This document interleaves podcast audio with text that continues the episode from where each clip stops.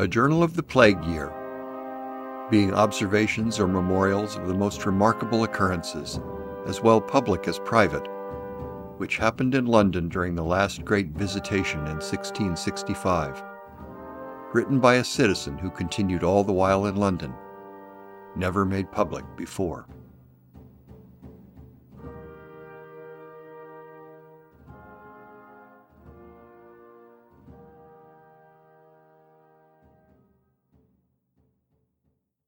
Episode 17 Here is a pious little tale about an act of loyalty and human kindness that the author witnessed on one of his forays along the waterfront.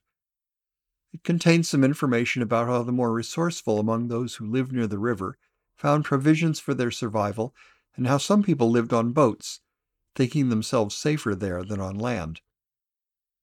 Near the end of the episode, the narrator is taken to Greenwich, where, from the top of a hill, he sees hundreds of ships moored in the river and estimates that as many as 10,000 people may have survived the plague, sequestering themselves in them.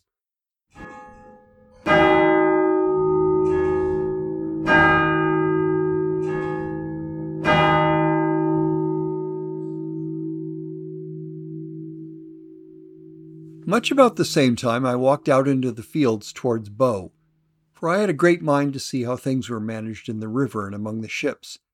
And as I had some concern in shipping, I had a notion that it had been one of the best ways of securing oneself from the infection to have retired into a ship. And musing how to satisfy my curiosity in that point, I turned away over the fields from Bow to Bromley, and down to Blackwall, to the stairs which are there for landing or taking water. Here I saw a poor man walking on the bank, or sea wall as they call it, by himself. I walked a while also about, seeing the houses all shut up. At last I fell into some talk, at a distance, with this poor man. First I asked him how people did thereabouts. Alas, sir, says he, almost desolate, all dead or sick. Here are very few families in this part or in that village, pointing at Poplar, where half of them are not dead already and the rest sick. Then, pointing to one house, There they are all dead, said he, and the house stands open. Nobody dares go into it. A poor thief, he said, ventured in to steal something, but he paid dear for his theft, for he was carried to the churchyard last night. Then he pointed to several other houses. There, says he, they are all dead, the man and his wife and five children. There they are all shut up. You see a watchman at the door? And so of other houses. Why, I said, what do you do here all alone? He said, Why, I'm a poor desolate man. It has pleased God I am not yet visited, though my family is, and one of my children dead. How do you mean, then, said I, that you are not visited? Why, said he, that's my house pointing to a very little, low boarded house. And there my poor wife and two children live, said he, if they may be said to live. For my wife and one of the children are visited, but I do not come at them. And with that word I saw the tears run very plentifully down his face, and so they did down mine too, I assure you. But, said I, why do you not come at them? How can you abandon your own flesh and blood? Oh, sir, says he, the Lord forbid. I do not abandon them. I work for them as much as I am able. And blessed be the Lord, I keep them from want.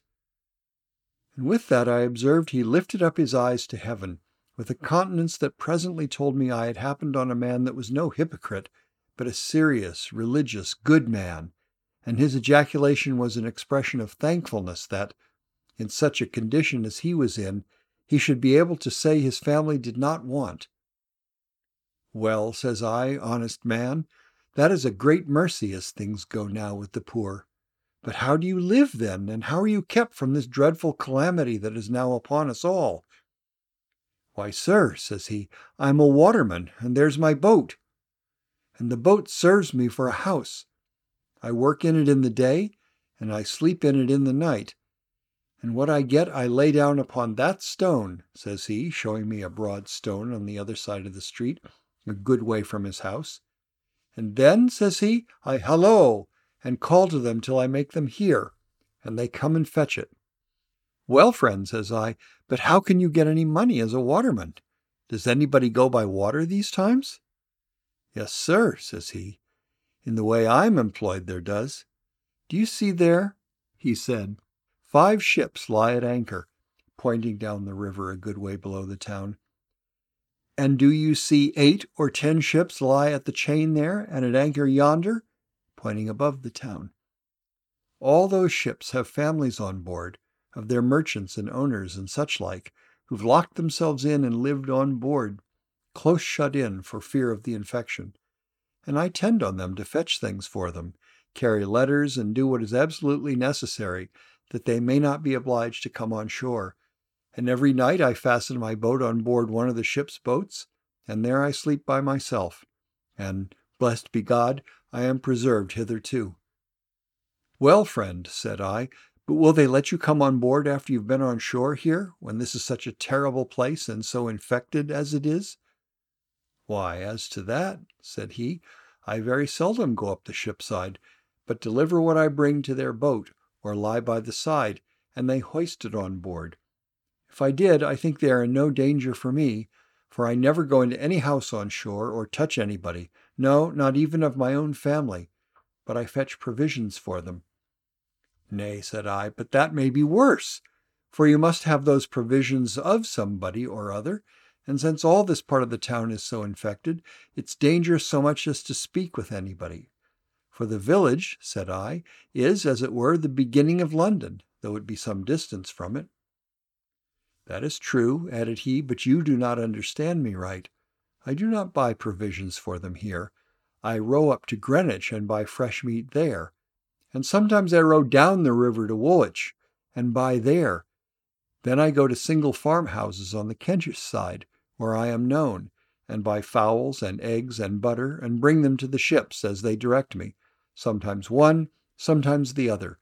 I seldom come on shore here, and I came now only to call on my wife and hear how my family do, and give them a little money, which I received last night.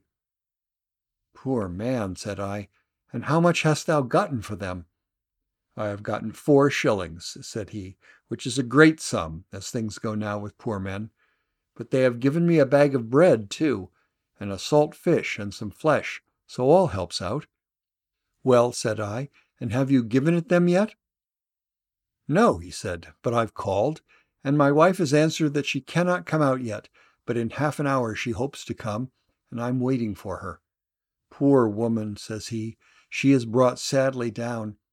She has a swelling, and it is broke, and I hope she will recover. But I fear the child will die. But it is the Lord. Here he stopped and wept very much. Well, honest friend, said I, Thou hast a sure comforter if thou hast brought thyself to be resigned to the will of God. He is dealing with us all in judgment. Oh, sir, says he, it is infinite mercy if any of us are spared, and who am I to repine? Sayest thou so? said I. And how much less is my faith than thine? And here my heart smote me, suggesting how much better this poor man's foundation was on which he stayed in the danger than mine, that he had nowhere to fly, that he had a family to bind him to attendance, which I had not, and mine was mere presumption, his a true dependence and a courage resting on God, and yet that he used all possible caution for his safety. I turned a little away from the man while these thoughts engaged me, for indeed I could no more refrain from tears than he. As I could not refrain contributing tears to this man's story, so neither could I refrain my charity for his assistance. So I called him. Hark thee, friend, said I, come hither, for I believe thou art in health, that I may venture thee. So I pulled out my hand, which was in my pocket before. Here, said I, go and call thy Rachel once more, and give her a little more comfort from me. God will never forsake a family that trusts in him as thou dost. So I gave him four other shillings, and bid him go lay them on the stone and call his wife. I have not words to express the poor man's thankfulness. Neither could he express it himself but by tears running down his face. He called his wife and told her God had moved the heart of a stranger, upon hearing their condition, to give them all that money and a great deal more such as that he said to her. The woman, too, made signs of the like thankfulness, as well to heaven as to me, and joyfully picked it up, and I parted with no money all that year that I thought better bestowed. I then asked the poor man if the distemper had not reached to Greenwich.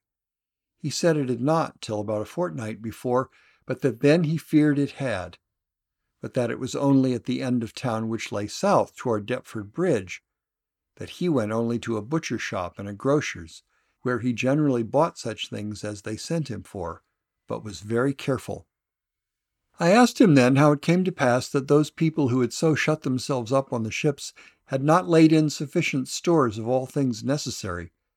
He said some of them had, but on the other hand, some did not come on board till they were frighted into it, until it was too dangerous for them to go to the proper people to lay in quantities of things, and that he waited on two ships, which he showed me, that had laid in little or nothing but biscuit bread and ship beer and that he had bought everything else almost for them. I asked him if there was any more ships that had separated themselves as those had done. He told me yes, all the way up from the point, right against Greenwich, to within the shore of Limehouse and Redriff. All the ships that could have room rid two and two in the middle of the stream, and that some of them had several families on board. I asked him if the distemper had not reached them. He said he believed it had not, except two or three ships whose people had not been so watchful to keep the seamen from going on shore as others had been, and he said it was a very fine sight to see how the ships lay up in the pool. When he said he was going over to Greenwich as soon as the tide began to come in, I asked if he would let me go with him and bring me back, for that I had a great mind to see how the ships were ranged, as he had told me. He told me, if I would assure him on the word of a Christian and of an honest man, that I had not the distemper, he would. I assured him that I had not, that it had pleased God to preserve me, that I lived in Whitechapel, but was too impatient of being so long within doors, and that I had ventured out so far for the refreshment of a little air, but that none in my house had so much as been touched with it. Well, sir, says he, as your charity has been moved to pity me and my poor family, Sure you cannot have so little pity left as to put yourself into my boat if you were not sound in health, which would be nothing less than killing me and ruining my whole family. The poor man troubled me so much when he spoke of his family with such a sensible concern and in such an affectionate manner that I could not satisfy myself at first to go at all. I told him I would lay aside my curiosity rather than make him uneasy, though I was sure, and very thankful for it, that I had no more distemper upon me than the freshest man in the world. Well, he would not have me put it off neither, but to let me see how confident he was that I was just to him, now importuned me to go. So when the tide came up to his boat, I went in, and he carried me to Greenwich. While he bought the things that he had in his charge to buy, I walked up to the top of the hill under which the town stands, and on the east side of the town to get a prospect of the river. But it was a surprising sight to see the number of ships which lay in rows, two and two, and some places two or three such lines in the breadth of the river. And this not only up quite to the town, between the houses which we call Ratcliffe and Redriff, which they name the pool, but even down the whole river as far as the head of Long Reach, which is as far as the hills gave us leave to see. I cannot guess at the number of ships, but I think there must be several hundreds of sail, and I could not but applaud the contrivance, for ten thousand people and more who attended ship affairs were certainly sheltered here from the violence of the contagion, and lived very safe and very easy. I returned to my own dwelling very well satisfied with my day's journey, and particularly with the poor man. Also I rejoiced to see that such little sanctuaries were provided for so many families in a time of such desolation. I observed also that, as the violence of the plague had increased, so the ships which had families on board removed and went further off, till, as I was told, some went quite away to sea, and put into such harbors and safe roads on the north coast as they could best come at.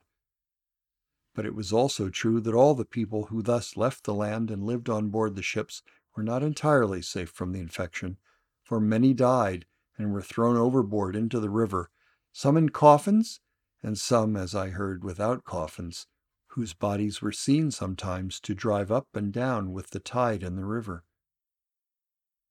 But I believe I may venture to say that in those ships which were thus infected, it either happened where the people had recourse to them too late, and did not fly to the ship till they had stayed too long on shore and had the distemper upon them, though perhaps they might not perceive it, and so the distemper did not come to them on board the ships, but they really carried it with them. Or it was in those ships where the poor watermen said they had not time to furnish themselves with provisions, but were obliged to send often on shore to buy what they had occasion for, or suffered boats to come to them from the shore. And so the distemper was brought insensibly among them.